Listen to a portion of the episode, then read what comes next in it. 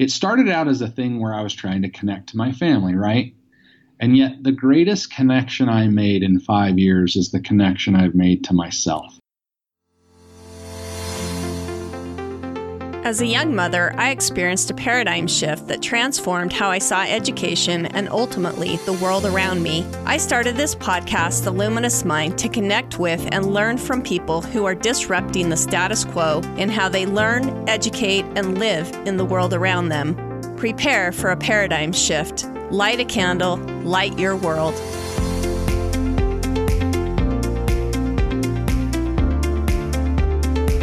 Benjamin Franklin said, "Instead of cursing the darkness, light a candle." You're listening to The Luminous Mind with your host, Rebecca Bowman.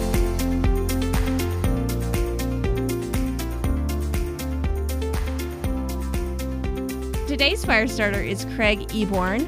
He is the founder and C E O of Connect fifty-two, transforming families one engaged question and sharing vulnerable answers at a time. Connect fifty-two was born from a combination of his diverse personal and professional background. Craig has embraced the Benjamin Franklin quote, "Nothing ventured, nothing gained," venturing to start a t-shirt company, convenience store, and food magazine. Craig lives life with an entrepreneurial curiosity and a desire to leave the world a better place than he found it. He has become a mediator, not to mediate divorce, but instead to mediate marriages. It was his use of this mediation skill set that inspired the creation of Connect fifty-two when he asked, "What would my life be like if I authentically connected with my family?" fifty-two questions, and one year later, an empathetic connection was formed from the vulnerability shared answers. His family transformation is creating a revolution in human connection. Craig is also a sought-out TEDx speaker and business consultant, connecting companies to their tribe and connecting new authentic company culture. Craig is the partner in a mortgage business, the Olson and Oborn team, connecting realtors to their brand, marketing, and clients. As humans, we are all in the people business. Welcome, Craig. Hey, thank you so much. Thanks for having me. I'm so excited to hear more about how you're transforming families. But before we get into any of that, can you please tell our audience more about yourself? Yeah, uh, my name's Craig Oborn, and I live in Salt Lake City, Utah. Pretty much lived here my whole life, other than uh, a couple of years in Guatemala and um, a year back east. Uh, I've been to every state but three. I'm still wow. looking to go to Montana, um, North Dakota, and Alaska, and then I'll have hit them all. And uh, I spent a couple of years living out in Lake Tahoe. And but currently back here in, in Salt Lake City, and uh, come from uh, uh, my parents. We have there's five other siblings, so there's three boys, three girls. We're we're kind of a Brady bunch, but uh, uh, my parents uh, live in Saint George, and a majority of my family lives here in, in Utah. And uh, I've got one sister in Colorado, and um, but yeah, I mean, uh, let's see what else. The Been married twice, uh, which also means I've been divorced twice, and uh, that that plays. The only reason I bring that up is because it probably plays into the conversation a little bit.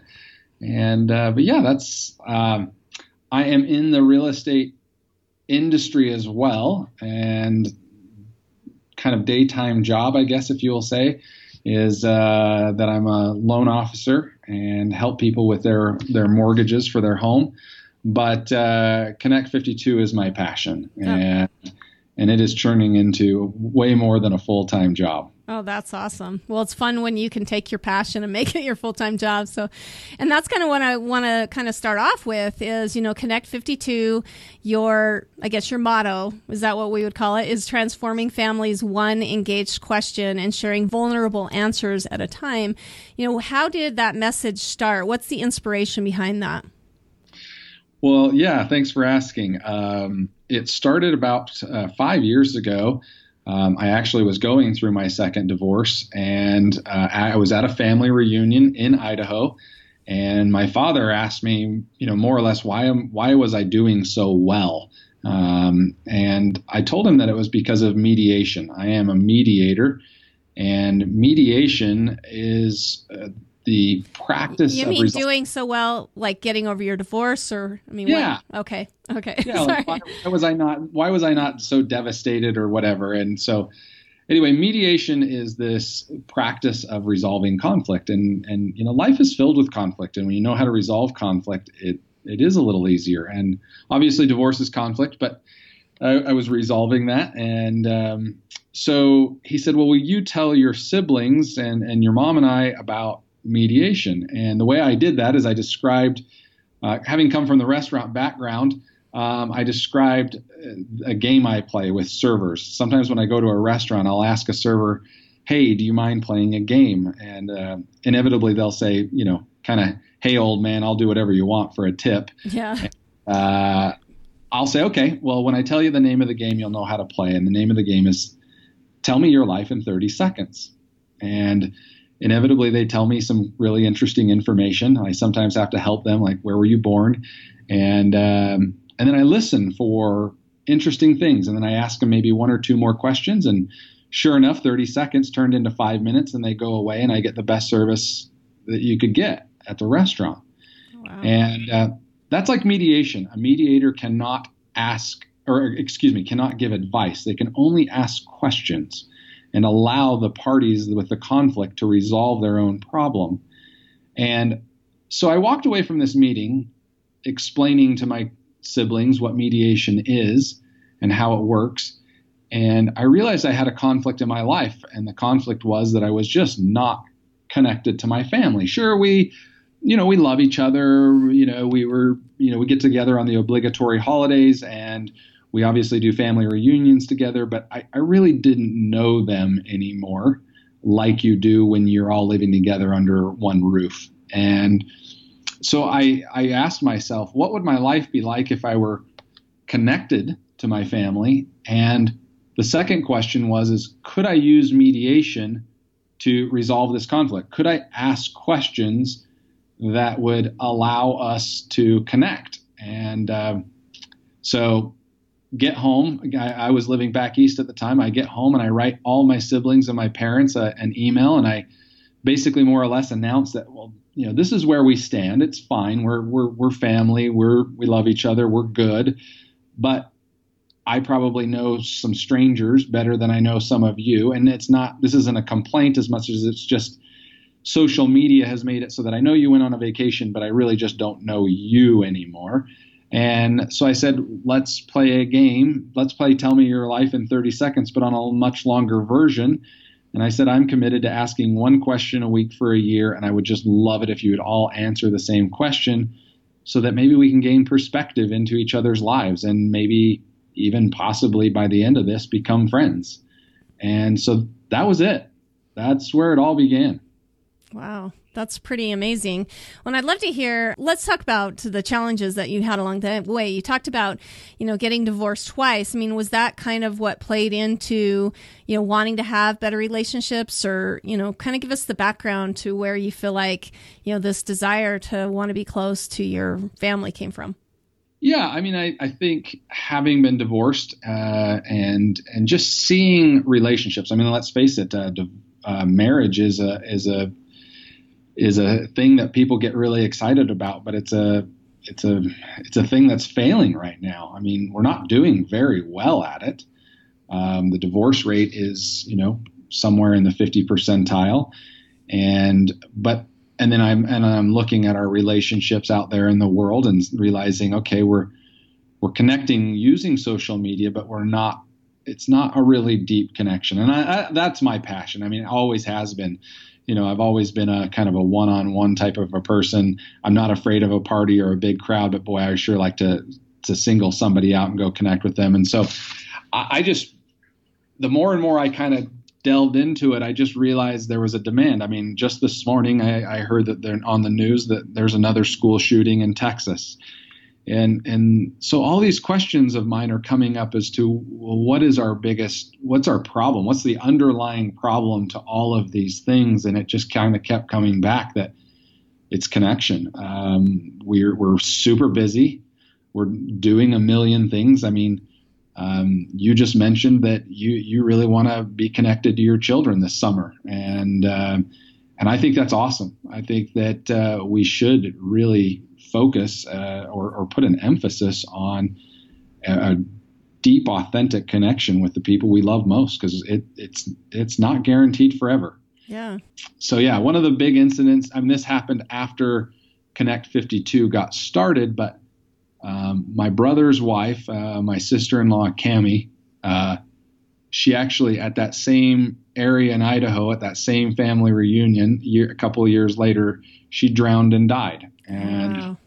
We ended up creating a, you know, that was the moment when I realized for sure that my life is not guaranteed more than the next few minutes. And uh, I just... I don't know. Uh, I wanted to be more connected than I was to the people that were important to me in my life. Well, and I really feel like, I mean, maybe go through a, a process through your life where you're finally like kind of back at that, where connections and those relationships mean more, you know, you're not off getting things. But I do see a lot of people really interested in the connections, no matter what their age is anymore. And I, like you said, you mentioned the school shootings and stuff like that. I think a lot of it does come from the fact that we don't feel like people see us, you know, that, that we're there. I mean, that's what, like whenever I, somebody smiles back at me, I'm like, I'm almost shocked, because so many people are just kind of stuck in this, they have just tunnel vision, you know, and there's, there's really not a lot of connection like out on the street. Do you know what I mean? Like, I mean, it's we're just, true.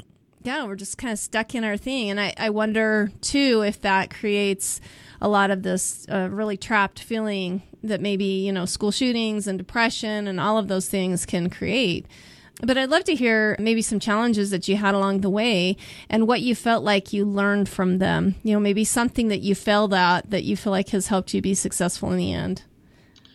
Well, I think my my life in general has been, you know, a, a great story, like a tragic comedy, actually, you know, uh, uh, of failures, you know, whether they're, uh, you know, I don't necessarily consider my marriages and or divorces failures, but, uh, Uh, you know, I've I've been an entrepreneur. I've tried lots of things. And when I started Connect fifty-two, I now have learned. So going back, looking looking backwards, I can say, okay, there's been some what some people would consider failure. So I have a brother of mine, Tom, um, and he has never once answered a, a Connect fifty-two question, something we've been doing for five years. Wow. And you'd, you'd kind of think that's a failure, but it, he, I know that he reads a lot of the answers, and I know that he's engaged. And in fact, he's one of my biggest like fans. I mean, he tells everyone about it.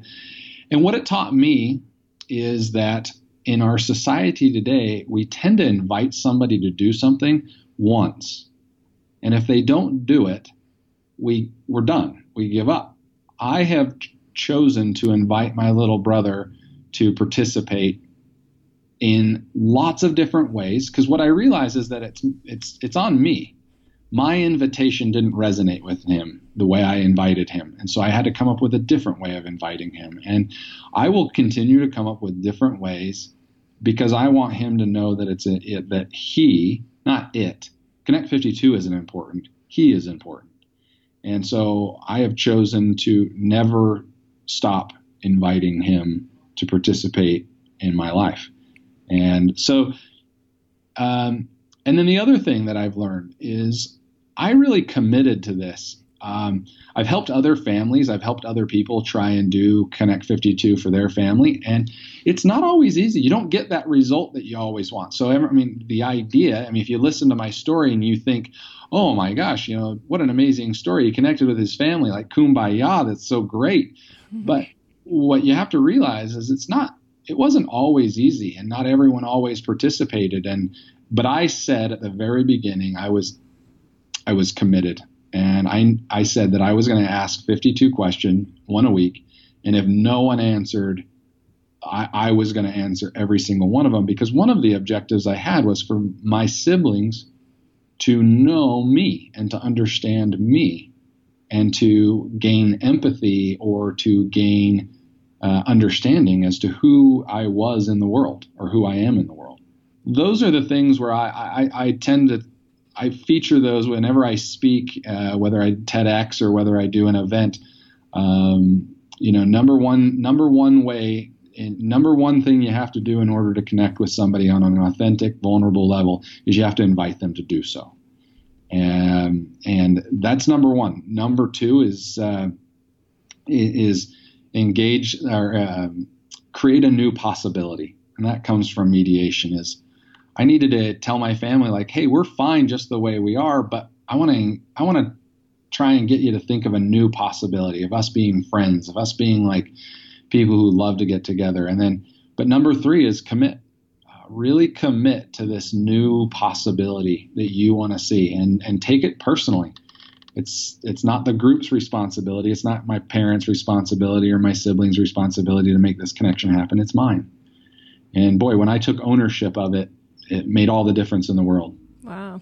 Well, and family relationships can be kind of messy. You know, they can be, there's just, sometimes there's a lot of drama, and there's, like you said, the, I love the idea that you had to keep, which is a total success, I feel like, um, but you had to keep inviting, maybe changing the invitation so that it was appealing to the people that you were talking about or talking to, you know, trying to get involved.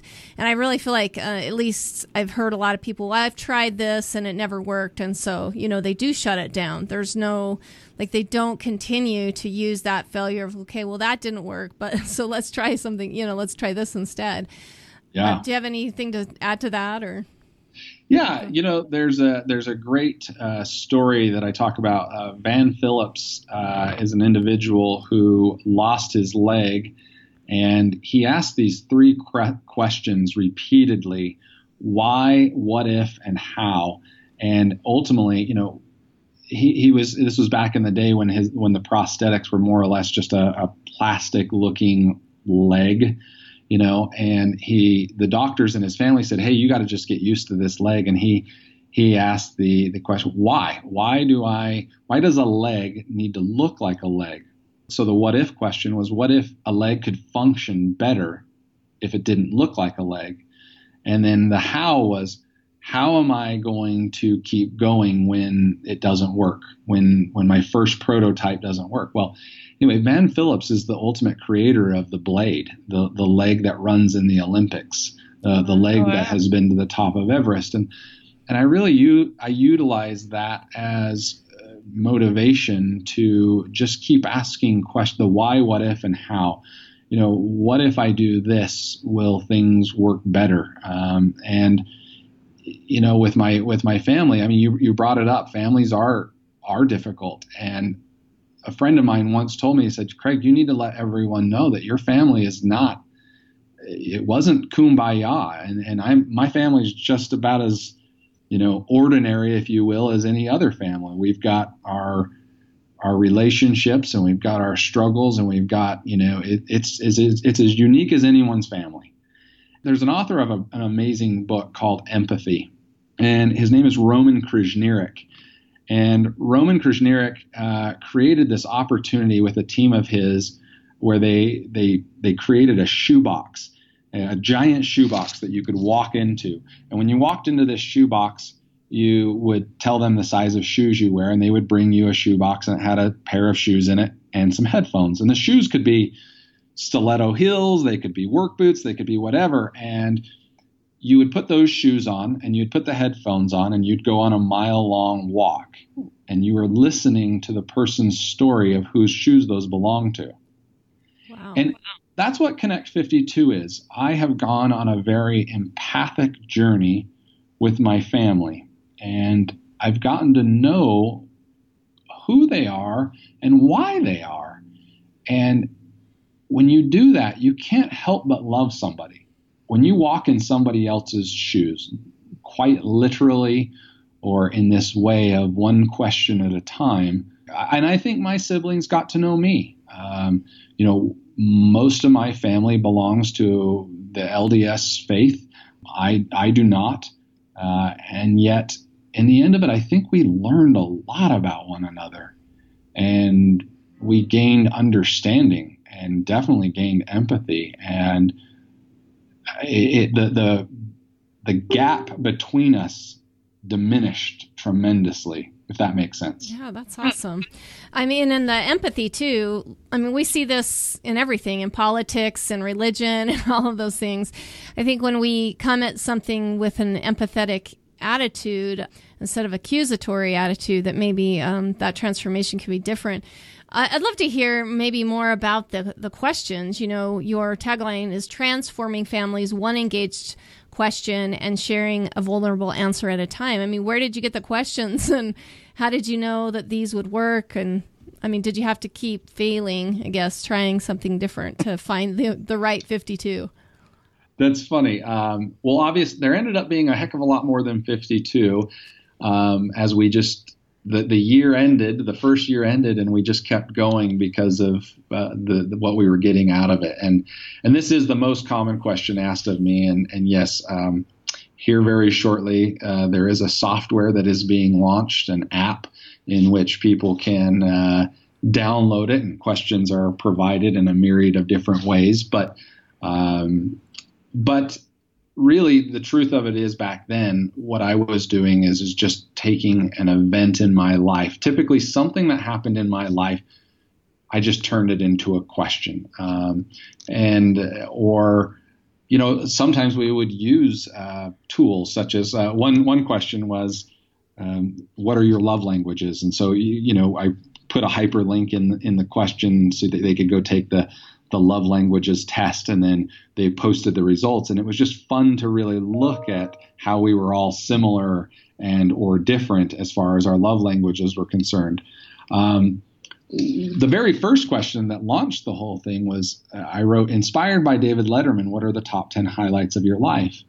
And I love this question because I knew that most of my siblings were going to have marriage and kids is two or three of the hot top hot, top highlights of their life. But I was surprised with every single one of their answers. There was things that I didn't know about them. I mean, how how basic of a question is that? Yeah. Um, there there was other questions like I, I talk about this in my TEDx. I mean, this question that was launched years into it by my sister-in-law. She she asked the question, "What was your favorite toy growing up as a kid?"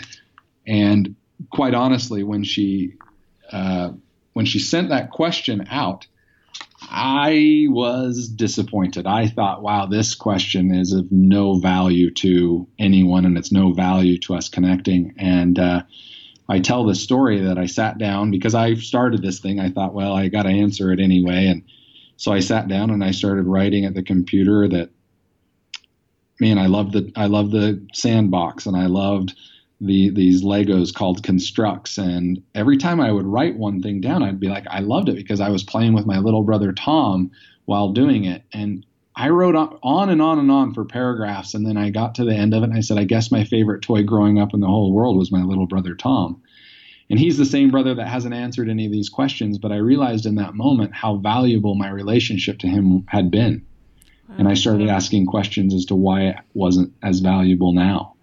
And what could I do differently? And um, but my favorite question of all time, uh, and I mention this all the time to people, is I love to ask this question, and that is, is what is it like to be you?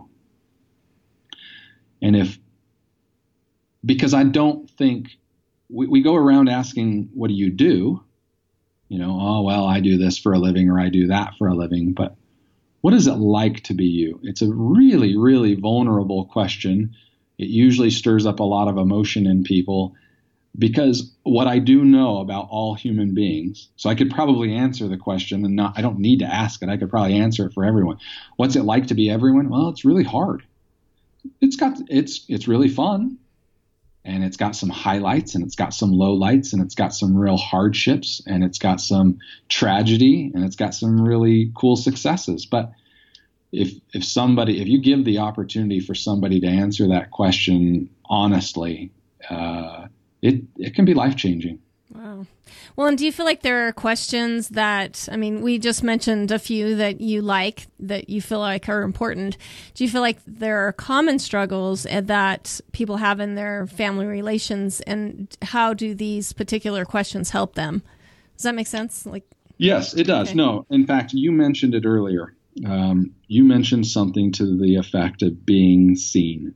And I think that these school shootings and what's going on in our personal lives and in our family lives is that we're not being seen. Um, you putting a picture up of what you and your family did on social media, that that doesn't mean I know you. And re- it's not about being seen physically with the eyes. It's about being seen on an emotional level, or being seen on a uh, on a level where it's like, you get me, and or that you know, you're valued. You know, people, yeah. yeah. You know, the, the the real tragedy is, is I mean, these school shootings happen, and, and I'm not trying to be political here in any way, shape, or form. This is just Craig Oborn's crazy opinion. Um, but I, I, my heart definitely goes out to these individuals who perform these acts, because I think about the I th- I, I struggle with how little they were probably seen, um, and how little anyone knew about them, and And that shaped their view of the world. And um, and I'm seeing it more and more. I mean, obviously, we're we're having a, a huge epidemic in, in Utah. I think it's nationwide, but I think it's increased here in Utah, of suicide. Um, you know, we have these mobile devices where our heads are buried in them. Our our lives are buried in computers, whether that's with our work or whatever. And so, I mean, go back to the original. I, I mean, this would be the fun experiment for anyone just to try. Next time you go to a restaurant, play my game. Just say, you know, hey, do you have do you have just thirty seconds? Yeah, I've got thirty seconds. Okay, tell me your life in thirty seconds. Think about it. A server typically doesn't even... You know, they're, they're faceless human beings to us. You know, go get me my water, go get me my soda, go get me my food, bring it back. I don't even bother to get my head usually out of the phone in order to communicate with them. And this is a human being.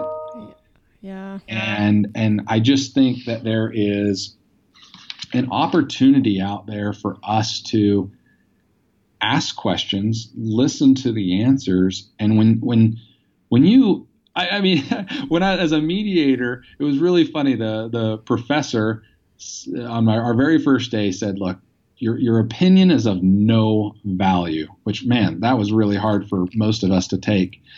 And I just realized over time that it was, you know, the value I have in life is to ask somebody a question and listen. And I, I boy, for a guy who's been divorced twice, I can tell you that that thing when When a when when your wife or when your girlfriend or when someone when a woman tells a man, you're not listening. Well, that's not true. We are. We heard you, but you don't feel heard. Yeah. And it's a feeling. It's not. It, it's something completely different. Yeah.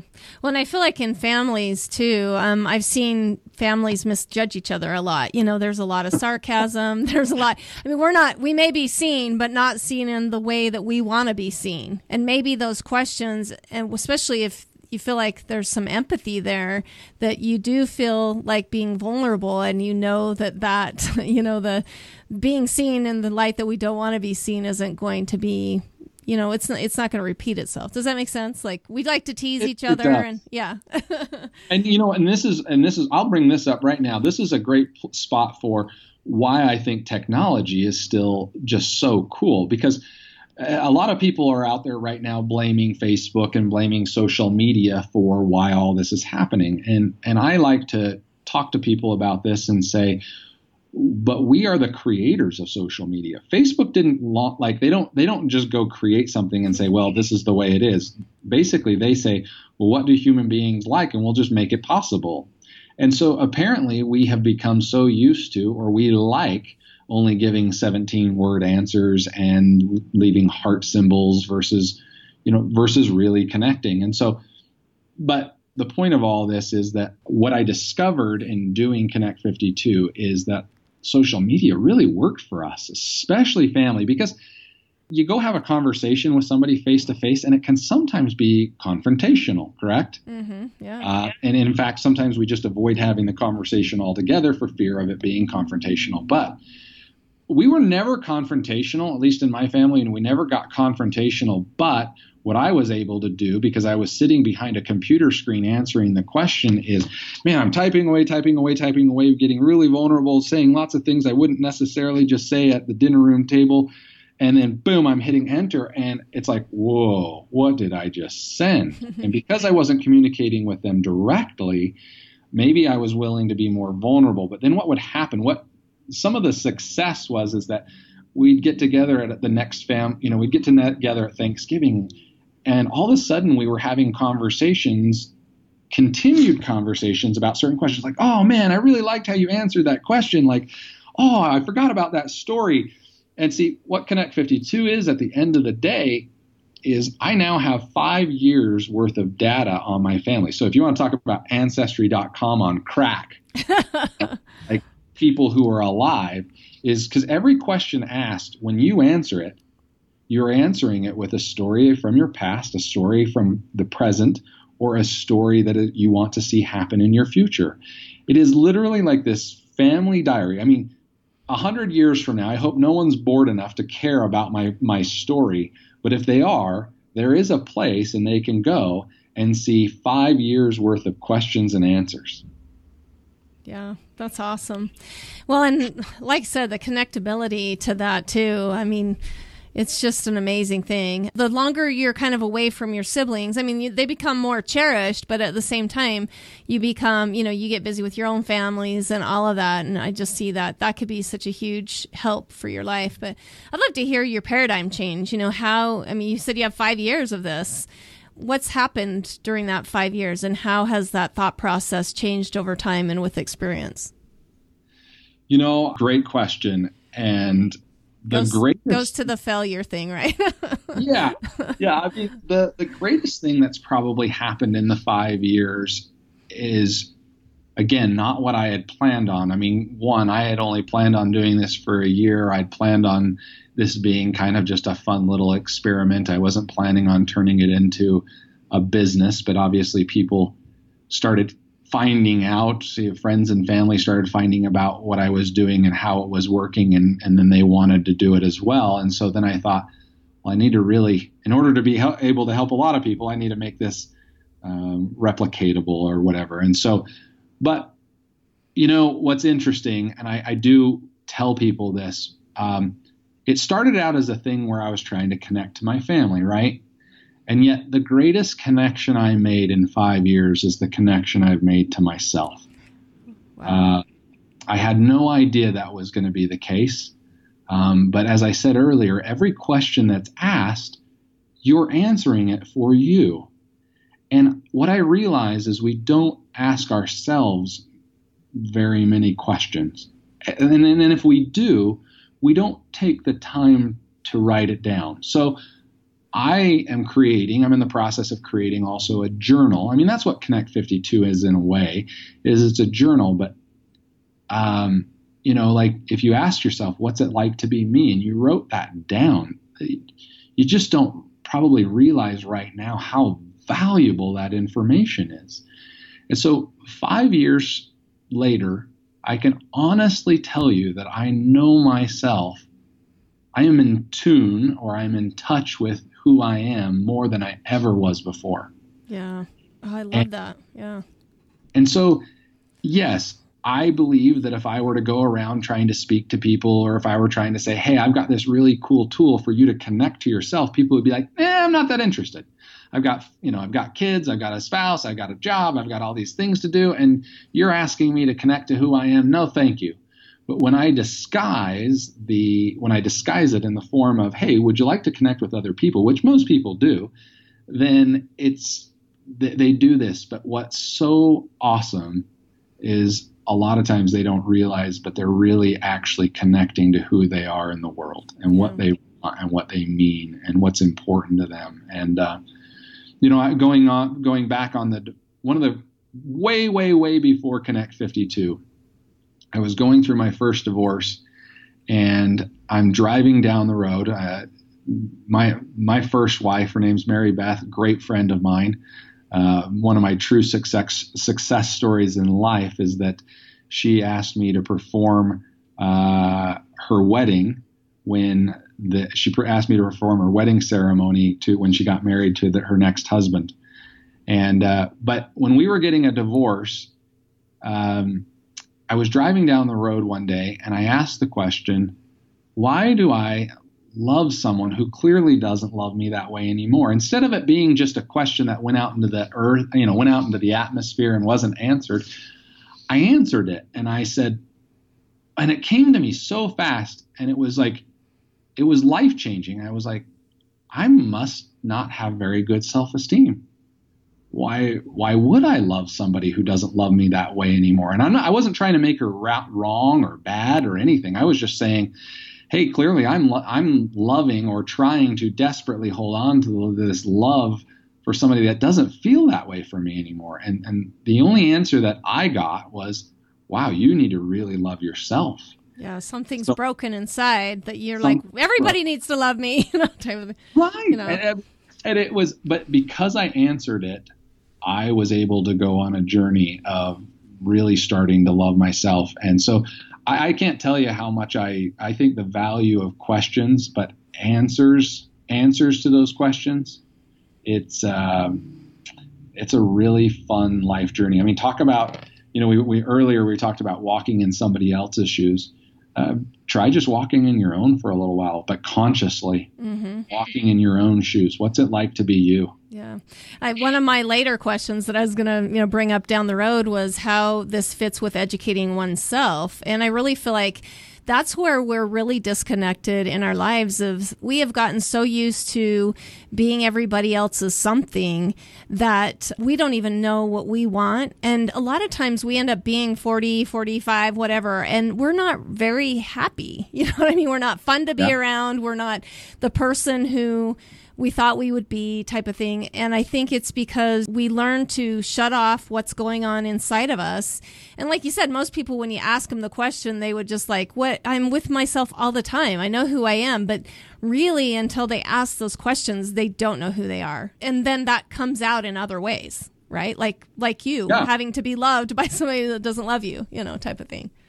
Yeah. I mean, I mean, the funny thing about journaling is I've never been a really good journal person because I, I, the thought of it is like, okay, I write the date at the top of the page and I start describing, you know, hey, today was an awesome day. I, I got to uh, be on this amazing podcast and I got to connect with uh, with you. And so I would write all this down, right? Mm-hmm. And, and and so and then I would do that day in and day out, and it just it.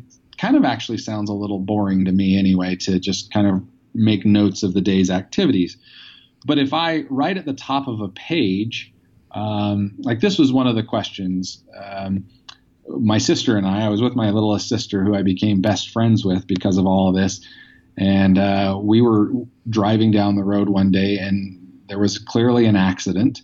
And there, once we were able to pass, there was a white sheet over, obviously, a body, somebody who had died in this car accident. And so the question that week became, what would you be so mad? Like if you were under that white sheet, what would you be so mad about that you didn't get done and get accomplished in life? And and obviously my answer was very obvious. I mean, my answer was that if I were under that sheet and had not yet got Connect fifty-two out to the world, I would be devastated. And and that just made me realize what was most important to me in my life. Oh, and so, but that's, that doesn't come out necessarily in a journal every day of like, let me tell you the highlight, you know, let me tell you the highlights of the day. And so I really like this intentional journal. I mean, Connect fifty-two is just intentional journaling, if you will. It's um, asking someone. And, and one thing, I mean, you, you'll probably love this, uh, obviously being married and having a family. One thing that we discovered is that the closer you are to somebody, um, the oftentimes the, the, the more you don't see the subtle changes that happen in their life. So my little sister, uh, Melanie, her and her husband actually use Connect fifty-two, but just between the two of them, and they'll ask, they'll take turns asking a question each week. And so um, she'll ask a question one week and he'll ask the question the next week. And then they write down their answers. And then when they go out on their date night, they, they share their answers with each other. And um, they discovered that, quite literally, so much had changed over twelve years. They'd been married for twelve years, and, and lots of things have changed. They had changed. Their opinions had changed. I mean, they're not even the same person they once were when they got married. And yet now there's this opportunity through just a simple question a week to discover who they are now. That's awesome. Would love to hear. I mean, you were talking about how you, if you were under that sheet, that you would be really disappointed if Connect fifty-two didn't get out. But so I'd love to hear about your website. And I mean, you talked about there's going to be an app and stuff like that. But what do you feel like maybe are three key points of what people can find and learn there? So right now, if you were to go to um, connect fifty-two dot com, it's it's mostly been a, a blog site in which I and a few other people have have written articles about human connection. And there is some fun and interesting content there. Um, the Facebook page and Instagram page are filled. Uh, one day I, I was going through my Facebook page, just literally scrolling through the history, and realized that over five years of time, I've created one of the greatest libraries, if you will, one of the greatest libraries of content on human connection that exists. As I have searched day in and day out for articles and content and videos about how do we connect. And, and there's just fascinating content on there. But ultimately, the goal has always been, um, you know, speaking of failures, the goal has always been to create a software that would allow this opportunity that I had in my life uh, for other people to have it. And that is about to launch. We are... The software, the app and and software is is ready to launch. Um, we are just about there. And so that's coming out, and that will make this process that I've been describing very easy for for everyone to do. But, you know, I moved to Tahoe uh, four years ago to build this software, and ran out of two years later, I ran out of money and it wasn't done. And so I came back to Salt Lake and, and started a job in the real estate industry. And I thought, well, I'm putting Connect fifty-two on the shelf. And as soon as I raise enough money or make enough money, I'll I'll, I'll pay for it to get done. And, and then people in the real estate industry started finding out about it and said, hey, will you speak? Will you tell, we need this. We need to get connected to our clients. We need to get connected as a team. We need to get connected as a company. And so all of a sudden, within a matter of months, literally, Connect fifty-two had a greater life than it had had in years because, again, everyone needs it. Everyone is like we are. I, I believe our society as a as a humanity, as an entire world, most of us are experiencing we're starving for connection. Yeah. Yeah. And this is this is this is food. This is water for those who are dehydrated from not having real connection in their life. This stands. This is this is water. That's awesome. Well, and I'd love to hear maybe some feedback that you've received about your message. You know, how do you feel like it's helping? You've mentored people, stuff like that. How is it helping people to be successful? And maybe some of your talks and stuff like that too. Yeah, the, the one of the funnest uh, success stories I've had recently is after speaking at TEDx in Idaho Falls, um, a, a teacher uh, of a ninth grade class of A P English students asked me to come and speak uh, about TEDx uh, or, or kind of give them, because she does a, a cool little project in her class where every year they have to give like a three-minute little TEDx. And um And so I went and spoke to him, and I and basically I told him about Connect fifty-two, and oh man, the, the these kids right now are they're they're so brilliant. I mean, they, they know what's wrong, they know what's going on, and, and and they don't necessarily know how to fix it. But when I when we started talking about Connect fifty-two, they were just like they were just open and vulnerable and honest. Like we we we don't. We're not connecting with one another. We're not vulnerable with one another. We're we're basically lying to each other as to who we are because we all want to have this Facebook fake life that we portray to each other. And so in the last forty days, fifty days since I went and spoke at that school, Connect fifty-two has completely changed. What I was once going to be charging fifty-two dollars uh, for someone to get the app and use it with their family. Um, it, it's now going to be free because I, I didn't, I, I always thought it was kind of like a serious thing. I thought it was like, oh, well, parents will use it and and adults will use it. And and I I never thought it was like for kids or for young adults. And when I found out how they all wrote me thank you notes for coming, and, and so many of them said, I can't wait for your app to come out. I want it. And it was in that moment that I realized that I had to do, give it away for free, because it just, these kids, well, all of us, again, it goes back to that. I think we're just all starving for connection right now, and an authentic connection. And, um, and so that, that was just, that was such a tremendous, I mean, that wasn't even them using it yet, but that was just such a success for me of hearing these kids say, yes, we would love to, we would love to do this thing. We, we want this. And so, um, I, I we've, we've, put it into some businesses. I mean, where, you know, companies are looking for, they're suffering from this as well. You know, there's some companies are large, especially the larger the company, the more you probably suffer from a lack of connection. Um, I could probably be working at a very large company and no one knows my name, or no one knows I exist. No one definitely knows my struggles in life. And so, you know, imagine putting Connect fifty-two into a company, and from a, maybe trying to change the culture and asking some questions, either through, you know, your H R department or through a culture, somebody who's in charge of culture. And, you know, you could, you can change um, the culture of a company this way by asking questions, listening to those answers, and making subtle changes. Um, and listening to what those employees have to say. And so th- there's just a tremendous amount of opportunities. Ultimately, I want to give this um, software to some nonprofit organizations in the suicide uh, area, because I think there's an opportunity to talk about suicide and have conversations. It's a, it's a subject matter that we, the only time we talk about it is if we're talking about prevention. But what if we talked about it?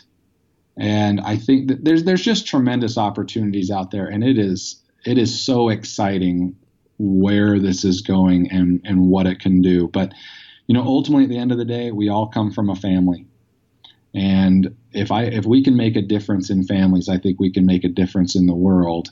And and I think we are. A, I mean, we have our immediate family, we have our family in our community, or in our church, or at our work. We have, you know, a, a global family. And uh, I, I just, my heartfelt invitation to everyone is to go out there in your community, go out there in your family, and ask questions and take the time to listen to those answers. Um, and, and because I think we can, I think we can create change if we will, if yeah, we'll go yeah. walk a mile in somebody else's shoes. Yeah. When I, I was preparing for this uh, interview, I was thinking about how um, a lot of us have not been taught very well how to connect. I mean, my family was the, you know, lots of silence. And then when something bothered us, there's just this explosion and this drama and whatever. But I have noticed there is this huge crave. Um, and, and you mentioned it in companies, it's needed. It actually, uh, you know, we've talked about this several times on this podcast, that all of the computers that can respond back to us, Um, that will be the one thing that they won't have, is that that understanding, that connection, the vulnerability. I mean, and and we live in that world, you know, now of, I mean, I don't remember too many people committing suicide when I was young, but it is an epidemic now. And a lot of it is that crave for connection that you can't get through any other means, but being real vulnerable, asking these questions, and giving really authentic answers, to letting people see who you really are, or hearing who somebody else really is, you know, so that we have the empathy. I think you're right. That it's, you know, it's needed in our world for sure. So, yeah, I mean, just because you brought it up, I mean, I'll give an example of what I'm talking about in, in maybe the suicide world that, that we were just discussing is, is uh, my little brother, the one who, who I've mentioned several times, um, you know, he, he struggles with depression. And um, so one day I went to him and I said, uh, Tom, I've always assumed that you that I would get a phone call at some point in time in my life and somebody would inform me that you've killed yourself. Um, and he, he acknowledged it. He just said, yeah, you're right. And very honestly and vulnerably, he admitted that it might still even be a possibility. Oh, scary, and scary. I said, yeah, I suspected that was true. I said, well, here's what I know about suicide is that um, it, it's shameful and people go and hide when they do it. And I said, I'd like to talk to you about maybe a different plan, because if you ever do decide that that is what you're going to do, I'd I'd love a, a phone call, and I'd love to give me a chance to maybe talk you out of it for a second. But if ultimately you're going to do it, um, I I want to be there for you, because I don't want you to go out of this world thinking that no one cares and no one loves you, because that isn't true. But I also understand that this world isn't necessarily a very nice place to everyone. And um, my brother sat there, I think in the end, think. And, and he, he said so. He said, wow, that's kind of one of the nicest things anyone's ever said to me. And I just said, well, I don't know why we can't have these conversations. I don't know why we can't just uh, open up and, and admit that we, we recognize that people are struggling. And I think we're too afraid to, oftentimes to go up to somebody and say, I think you're struggling. And what, you know, maybe what can I do? Or can I just sit with you in your struggle for a minute and acknowledge it, and and not try and fix it? Speaking, of, speaking of being a guy and always wanting to fix everyone's problems, but no. Um, anyway, it was just it, it wasn't a it wasn't a conversation. Had I gone up to my brother and said, "Hey, I read this article, and there here's the top ten ways of of not you know of prevention," I don't know. I don't. know that that would have been, I think that would have caused more shame yeah. and more hiding. And instead we just brought it up to the top of the table and, and talked about it. My father was sitting right there with us, and we just had a great conversation about it. And that's all it was. Wow. And like you said, I mean, so, I mean, just a different way to approach it uh, makes all the difference. I, I feel like we're in that whole fake it till we make it. And so, like you said, the vulnerability, being able to talk about it, I mean, you'd bring it up in a different way of like, you know, kind of less personal, I guess, and maybe you wouldn't have the response. I'd love to hear maybe, I mean, we've already talked about, you know, asking people questions and really listening for it. Do you feel like there are other habits in our personal life that help us be successful in our relationships with other people? Yeah, I mean, uh, I I do. I think it's a it's boy, it's getting one on one. You know, in the business world, um, say for example, like real estate agents. I think, well, your podcast, uh, you know, it, it could be seen. So so so many people right now, we look at numbers as success. We say. Yeah. Oh, I have so many people following me on social media, or so many people following me on on you know my podcast, or I I, I have so many um, clients, and you know I, I was I was looking at um, oh this the the six degrees of Kevin Bacon. Have you ever heard of this? There's a game, but anyway, there's this thing out there that says every actor that's ever been or ever will be is six degrees away from Kevin Bacon. Um, and, and, you know, the funny thing is, is I really look at, at quality over quantity. I, the question, say, say for example, in the podcast world, could you have five hundred people intimately and actively following your podcast, and wouldn't that be better than having a number of twenty thousand and only a few of them do anything about it? Yeah, for sure. Yeah. And so I look at, I've really looked at my business. I've really looked at my life and said, I need to focus on quality. And so I've asked in the real estate world, I've asked a lot of the real estate agents that I work with to take their past clients out to lunch. And just connect with them one-on-one, not about business, not about whatever, but just go care about another human being. And I believe that your business will absolutely flourish. I mean, think about this in, in the world of the podcast. I mean, here you are, you more or less give me an opportunity to talk about my business. I now feel somewhat indebted to you I feel I'm grateful to you. And I would probably be willing to do almost anything for you to feel like I've paid you back or given back to you. And so I think that's where we can, I think we can just, there's a great book out there called The Go-Giver. Oh, yeah. And, I've had uh, Bob Berg before on my podcast, yeah. Oh, awesome. Do you, li- do you listen to his podcast by any chance? You know what? I don't. I'll, you, I, you're, you're it, inspiring me to do so now. It is really awesome. It, they're, they're not very long. They're less than maybe thirty minutes, but always amazing people on there. So, but great. Anyway, go ahead. Yeah, I mean, I, I think that's where I think we could just do a better job of of giving and and maybe really focusing on having less.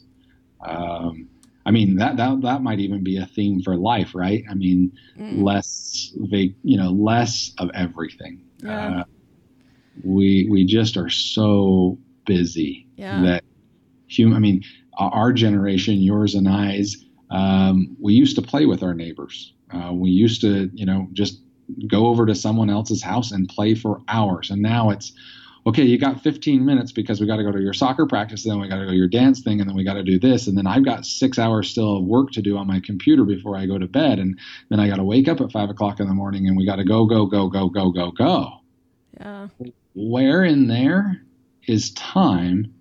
I mean, I, I guess I look back on my life very fondly because I can sit here to, and tell you right now of, of several friends that I had as a child.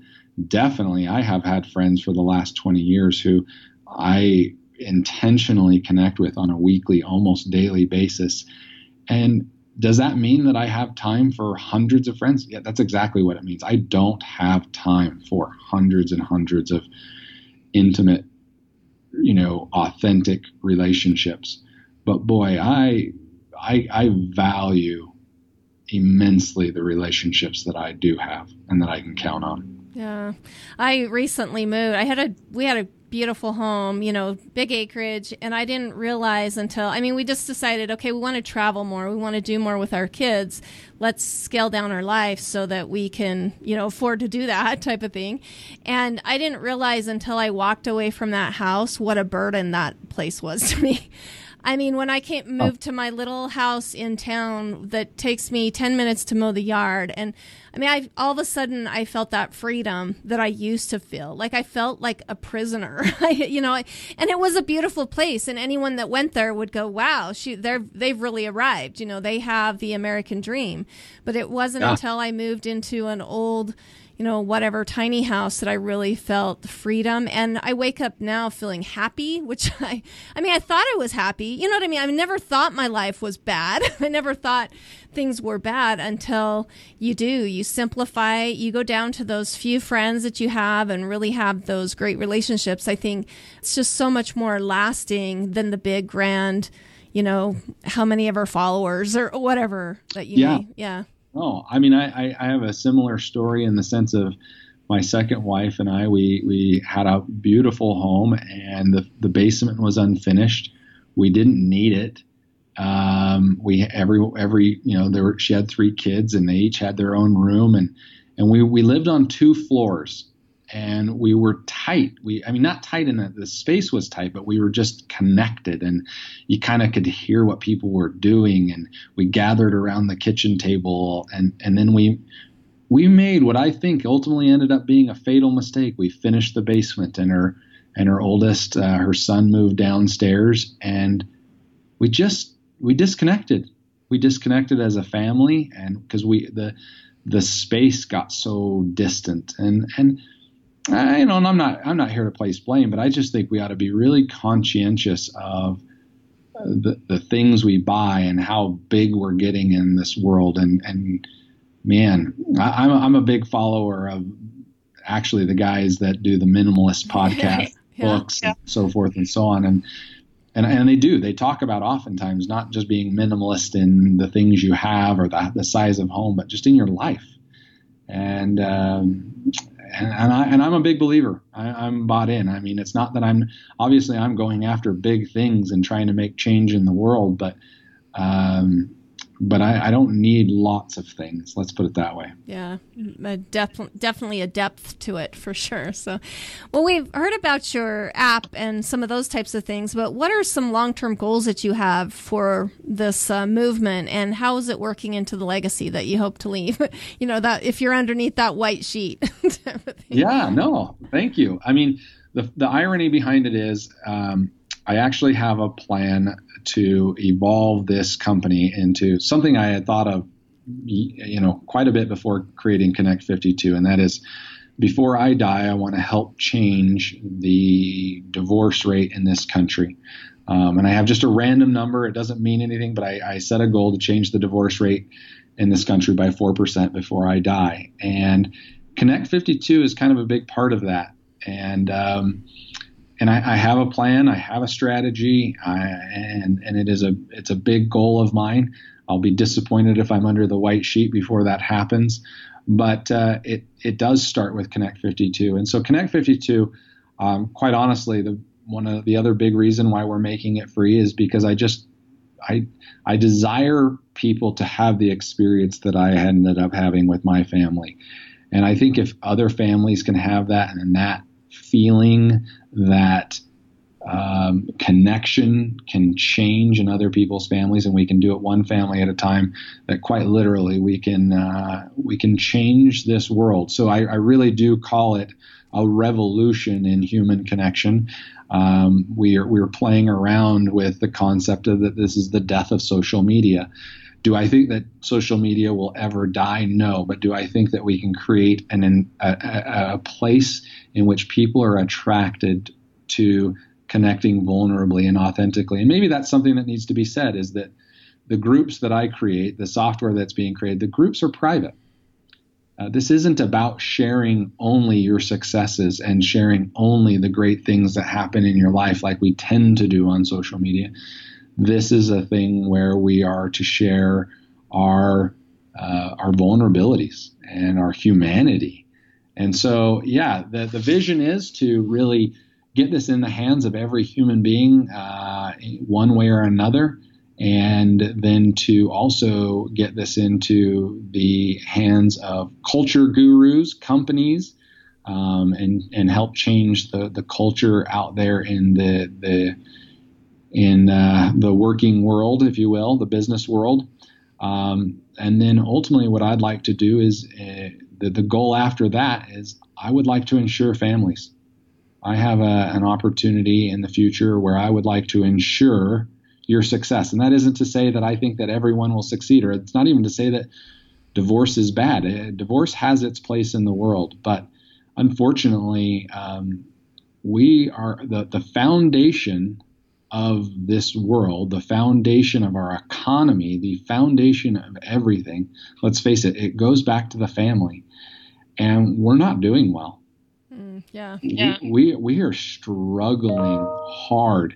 I mean, I, I, I see time and time again in this political world where we're trying to solve the world's problems by fixing, oh, the real estate market or the housing crisis, or or the, the oh man, if, if we can just fix this um, um, this insurance situation, then things will be better. And and I I, I just got to say, until we really fix the family crisis uh, and this connection crisis, uh, I I don't know. I, I don't see a lot of change. I don't see a lot of, and I'm not trying to be Debbie Downer here, or, or you know, I'm not. That's not me.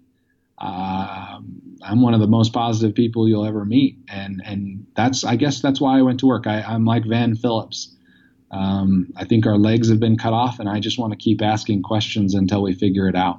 Yeah. Well, and pretty much every social ill there is can be tied back to dysfunction in the family. And I, I really feel like we're getting there. Um, you know, when Facebook first started, I know it was kind of a platform that just like show your best type of thing. But I have noticed it, it almost became almost a cynical thing for people, like, oh, yeah, get on Facebook, find out how fabulous everybody's life is.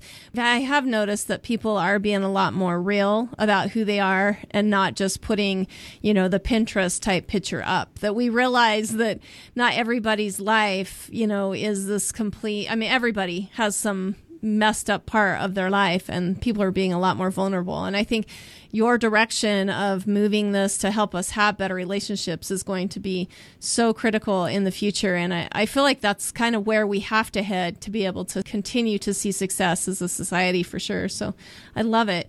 Do you have any maybe final parting words for our listeners? And then give us your contact information where we can find out more about Connect fifty-two.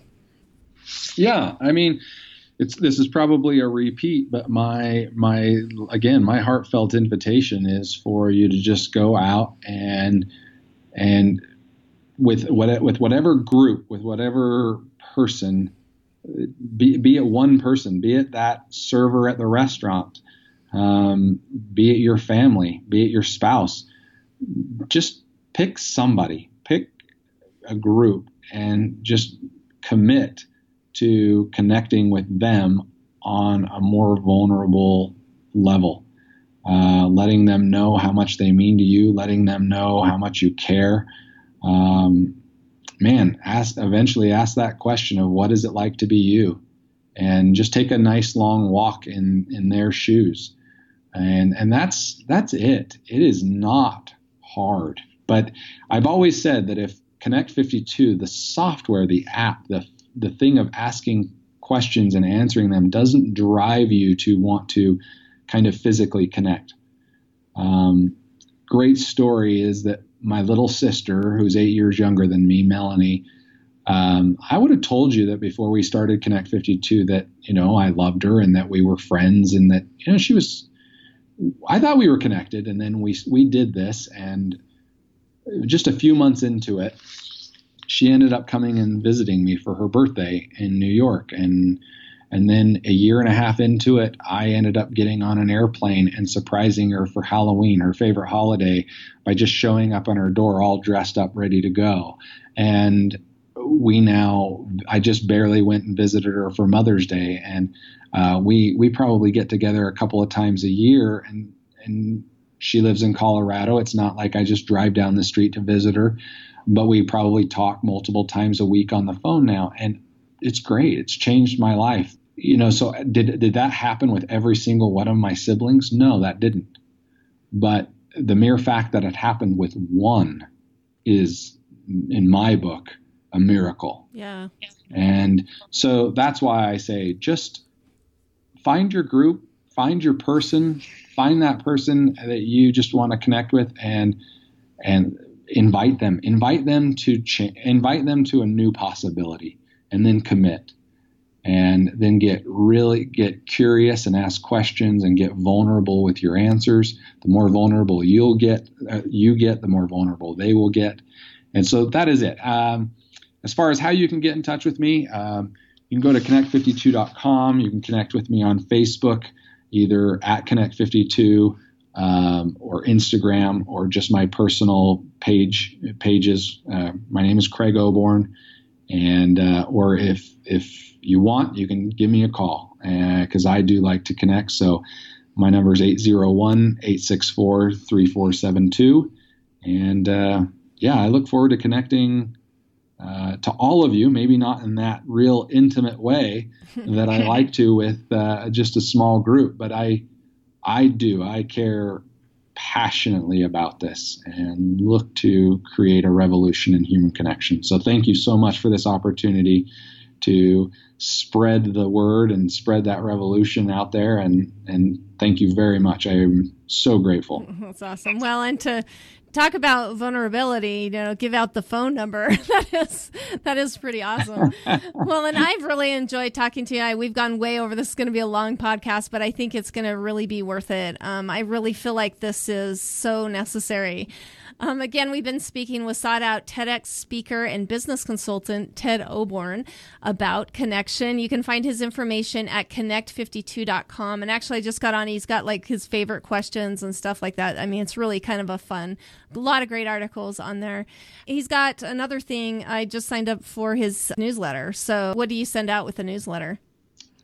Um, the newsletter will have ar- articles, typically mostly content that we curate, but then sometimes Uh, I mean, obviously, there's just lots of people out there doing some amazing things. And I just, I like to be a resource. Like if you had to mm-hmm, not mm-hmm. go anywhere else in the world for anything about human connection, ultimately, you should be able to get it from me and from Connect fifty-two. So that's awesome. Again, his website is connect fifty-two dot com. We're going to be sure to link all the information, Facebook page and Instagram, all that on our website as well. But thank you so much, Craig, for joining us and helping to light our minds on fire on this really important topic of human connection. I appreciate it. Thank you.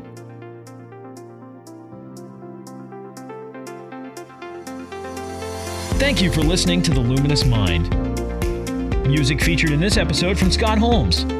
To learn more about our podcast, check us out at the luminous mind dot net.